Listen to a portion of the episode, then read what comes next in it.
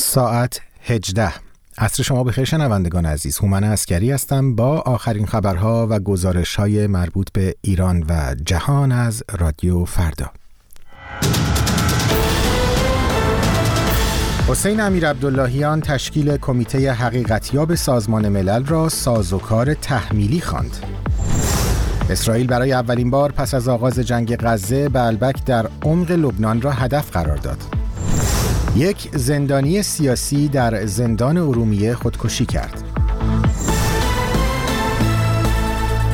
حسین امیر عبداللهیان وزیر خارجه ایران روز دوشنبه هفتم اسفند در سخنرانی خود در شورای حقوق بشر در ژنو تشکیل کمیته حقیقتیاب سازمان ملل را ایجاد سازوکارهایی تحمیلی نامید. کمیته حقیقتیاب سازمان ملل متحد اوایل آذر سال گذشته به دنبال سرکوب گسترده اعتراضات سال گذشته در ایران با رأی اکثریت اعضای شورای حقوق بشر سازمان ملل تشکیل شد. امیر عبداللهیان گفت که به باور او این کمیته هیچ مبنای منطقی و مشروعیت حقوقی بین المللی ندارد و صرفاً دستاویزی برای سوء استفاده ابزاری از حقوق بشر برای اعمال فشار سیاسی محسوب می شود. ایران پیشتر از تأسیس چنین کمیته هایی در مورد اسرائیل استقبال کرده بود. سخنرانی وزیر خارجه جمهوری اسلامی در نشست سالانه شورای حقوق بشر سازمان ملل در افتتاحیه این نشست برگزار شد و شماری از فعالان حقوق بشر از هیئت‌های حاضر در این نشست خواستند هنگام سخنرانی او سالن را ترک کنند. این دومین سفر آقای امیر عبداللهیان به ژنو در کمتر از شش ماه گذشته است. اسرائیل روز دوشنبه دو حمله هوایی همزمان به اطراف شهر بلبک لبنان انجام داده. خبرگزاری رویترز به نقل از دو منبع امنیتی گزارش داده که هدف حمله یک ساختمان دو طبقه وابسته به حزب الله و یک انبار اسلحه این گروه بود. در این حمله دست کم دو عضو حزب الله کشته شدند. در بیش از چهار ماه که از آغاز جنگ غزه میگذرد، این نخستین بار است که اسرائیل عمق لبنان را هدف قرار می‌دهد. به نوشته رویترز، ارتش اسرائیل گفته که در حال حاضر به اهداف تروریستی حزب الله در عمق لبنان حمله می کند اما جزئیات بیشتری ارائه نکرده است. شهر بلبک در دره بوغا از پایگاه های اصلی حزب الله است و در همسایگی با سوریه قرار دارد. شبکه حقوق بشر کردستان از خودکشی یک زندانی سیاسی کرد در زندان مرکزی ارومیه خبر داده. بر اساس این گزارش شاهین گلهداری که محکومیت دو ساله خود را سپری می کرد روز دوشنبه به دلیل فشار و شکنجه از سوی بازجویان وزارت اطلاعات دست به خودکشی زد و جان باخت. پیش از این امیر شهبازی زندانی جرایم عادی هم در دیماه امسال در این زندان خودکشی کرده بود. در پی آن بیش از 800 زندانی در زندان مرکزی ارومیه با اشاره به افزایش موارد خودکشی در این زندان به دلیل آزار و اذیت مسئولان خواهان ازل پیمان خانزاده رئیس زندان شده بودند. فعالان و نهادهای حقوق بشری همواره به شکنجه و بدرفتاری با زندانیان در زندانهای جمهوری اسلامی اشاره کرده و هشدار دادند که این موارد در زندانهای بیرون از پایتخت بسیار شدیدتر و رایجتر است. با نزدیک شدن به برگزاری انتخابات 11 اسفند در ایران تلاش مقامهای جمهوری اسلامی برای مشارکت مردم افزایش یافته است. حکومت در تلاش است تا با وعده های مختلف از جمله آزادی های موقت و شادی و پایکوبی در ستادهای انتخاباتی مردم را به پای صندوقهای رأی بکشاند. اما بر اساس برخی نظرسنجی ها میزان مشارکت در این انتخابات پایین خواهد بود. نسرین افشار گزارش می دهد باید در انتخابات همه شرکت انتخابات رکن اصلی نظام جمهوری اسلامی. راه اصلاح کشور انتخابات.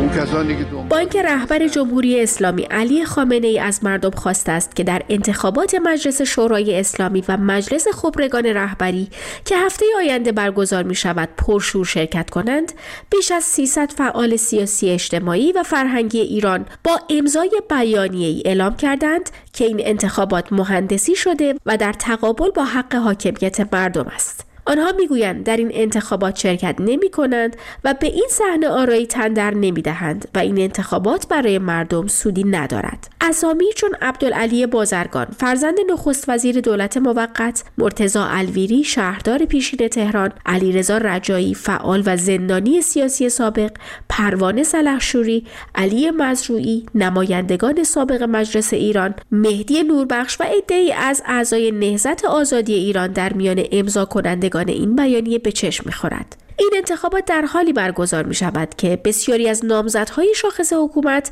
از جمله حسن روحانی رئیس جمهوری پیشین و مصطفی پور محمد رئیس مرکز اسناد انقلاب اسلامی رد صلاحیت شدند. در مقابل افرادی مانند ایرج ملکی کمدین فضای مجازی برای شرکت در این انتخابات تایید صلاحیت شد. آه گفتن لطیفه. خب یک لطیفه میگم. طرف میره دکتر دکتر اونو که می‌بینه میگه آقا جون چی شده؟ چرا صورت رو آشولاش کردی؟ بعد بیمار در جا میگه هیچی های دکتر داشتم اتو می‌کردم تلفن زنگ زد برداشتم. خب، امیدوارم که بپسندی ایرج ملکی همچنین مدعی شده که برخی گروه های سیاسی برای اعتلاف با او تماس گرفتند. حکومت برای بالا بردن شمار شرکت مردم در انتخابات به هر ترفندی متوسل شده است. از دادن آزادی های موقتی به مردم معروف به آزادی انتخاباتی تا رقص و شادی در ستادهای انتخاباتی که آن را با شادی مردم در تالارهای عروسی تشبیه کردند. علی متحری کاندیدای اصولگرای مورد این انتخابات می‌گوید هجاب مسئله اصلی کشور نیست. فکر نمی کنم این یک موضوعی باشه که بخوایم کشور رو درگیر با اون بکنیم. و نظام هم قائل به سختگیری در این مورد نیست. این سخنان در حالی مطرح می شود که فعالین حقوق زنان می گویند حکومت جمهوری اسلامی پس از عبور از پیچ انتخابات همواره به سرکوب حجاب اختیاری زنان متوسل شدند. علی متحری همچنین در رابطه با مشارکت مردم در انتخابات می‌گوید پیشبینی میزان مشارکت کار بسیار مشکل نیست ولی من فکر می‌کنم نسبت به انتخابات سال 98 مشارکت بالاتری داشته فشار بر معترضان زن زندگی آزادی در آستانه انتخابات افزایش یافته است. از دستگیری و دادن حکم زندان به آسیب دیدگان چشمی معترض گرفته تا زدن پابند و اجرای حکم به خوانندگان ترانه های اعتراضی. چندی پیش نیز فدراسیون بین المللی روزنامه نگاران گزارش داد که نهادهای امنیتی جمهوری اسلامی مدیران خبرگزاری خبر آنلاین را مجبور کردند تا خبری پیشبینی مشارکت سی درصدی در انتخابات اسفند ماه را از وبسایت این خبرگزاری حذف کنند. در شرایطی که بسیاری از تحلیل ها و نظرسنجی های رسمی حکایت از کاهش تمایل مردم به شرکت در انتخابات دارد. روز گذشته نیز فهرست مشترک دو تشکل اصلی اصولگرایان شورای ائتلاف اصولگرایان به سرلیستی محمد باقر غالیباف و جبهه پایداری مرتضی آقا تهرانی منتشر شد. این فهرست در پی سهم خواهی ها و اختلافات پشت پرده میان اصولگرایان به دست آمده است. در ادامه تحریم انتخابات در جمهوری اسلامی ایران توسط افراد شناخته شده و گروه های مختلف سیاسی نرگس محمدی فعال حقوق بشر زندانی و برنده جایزه نوبل صلح نیز در پیامی این انتخابات را نمایشی خواند و اعلام کرد که جمهوری اسلامی سزاوار تحریم ملی و های جهانی است و این تحریم از بود اخلاقی وظیفه ماست از همین رو بعضی از ناظران پیش بینی کردند که این سردترین انتخابات تاریخ 45 ساله نظام جمهوری اسلامی باشد. گزارش نسرین افشار بود درباره برخی نظرسنجی های جدید که بر پایه آنها میزان مشارکت در انتخابات پیشروی مجلس شورای اسلامی در ایران پایین خواهد بود. بسیار خوب اما اجازه بدید که چند نظر شنوندگان رادیو فردا رو بشنویم در باره مطلب روز. پیامی دارم به هموطنان عزیز و بزرگوار ایرانیمون. خواهش می‌کنم از شما تا اونجا که در توان دارید دموکراسی رو در درون خودتون رعایت کنید. شاید من از دین بدم بیاد. شاید کسی از دین خوشش بیاد. چون من یک نفر از دین به دین علاقه ندارم نمی‌تونم بگم که تو چرا دین داری. شاید فردی تفکر دیگری داشته باشه. بیاین با هم اجازه بدیم که همه تفکرها حرفشون رو بزنن بدونی که وحشت داشته باشن بدونی که بترسن. و بدونی که نگران باشن نکنه دوستشون بخواد بپره بهشون. این تجربه رو ما بعد از انقلاب داشتیم که کوچکترین حرفی می‌زدیم به همون پریدن. از رنگ شلوار تا رنگ کفش از راه رفتن موزیک گوش کردن موزیک گوش نکردن موی بلند موی کوتاه اهانت کردن بهمون پس ما بیایم این کار رو انجام ندیم و اجازه بدیم که همه صحبت بکنن. خب نظر یکی از مخاطبان رادیو فردا بود. اینجا بد نیست یادآوری بکنم که اگر شما هم مایل بودید پیامتون رو برای پخش در رادیو برای ما بفرستید به یکی از این دو روش می‌تونید که صدای خودتون رو ضبط کنید و برای ما بفرستید. یا از طریق پیام رسان واتساپ با این شماره 20420 725 973 یا از طریق پیام رسان تلگرام با این شناسه.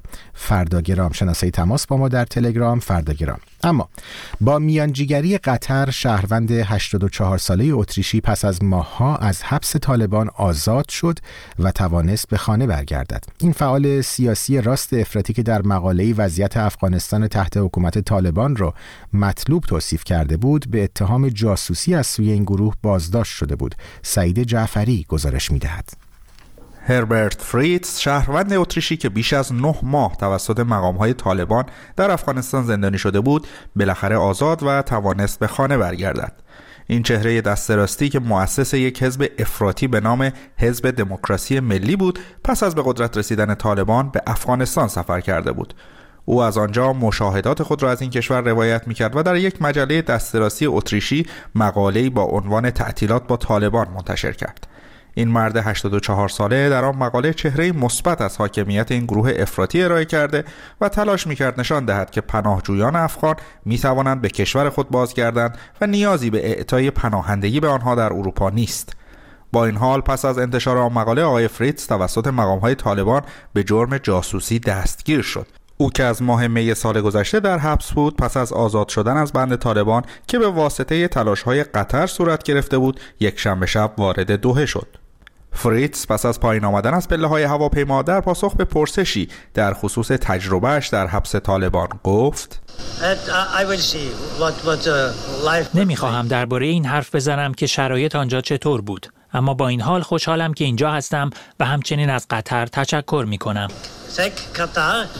همچنین پیتر لانسکی سفیر اتریش در قطر که برای استقبال از فریتز به فرودگاه رفته بود در صحبتهای خود به گرمی از مقامهای این کشور تشکر کرد. مایلیم از دولت قطر از جناب تمیم بن حمد امیر قطر و دیگر مقام های این کشور که با حمایت هایشان بازگشت آقای فریتز به خانه و همچنین دیدار دوباره دختران و نوه هایش را امکان پذیر کرد قدردانی کند. قطر که در مذاکرات میان ایالات متحده و طالبان برای خروج سربازان آمریکایی از افغانستان نیز نقش پررنگی داشت همچنان در مناقشات منطقه‌ای مربوط به طالبان و افغانستان نقش آفرین است و به عنوان پل ارتباطی کشورهای غربی با این گروه افراطی عمل می کند.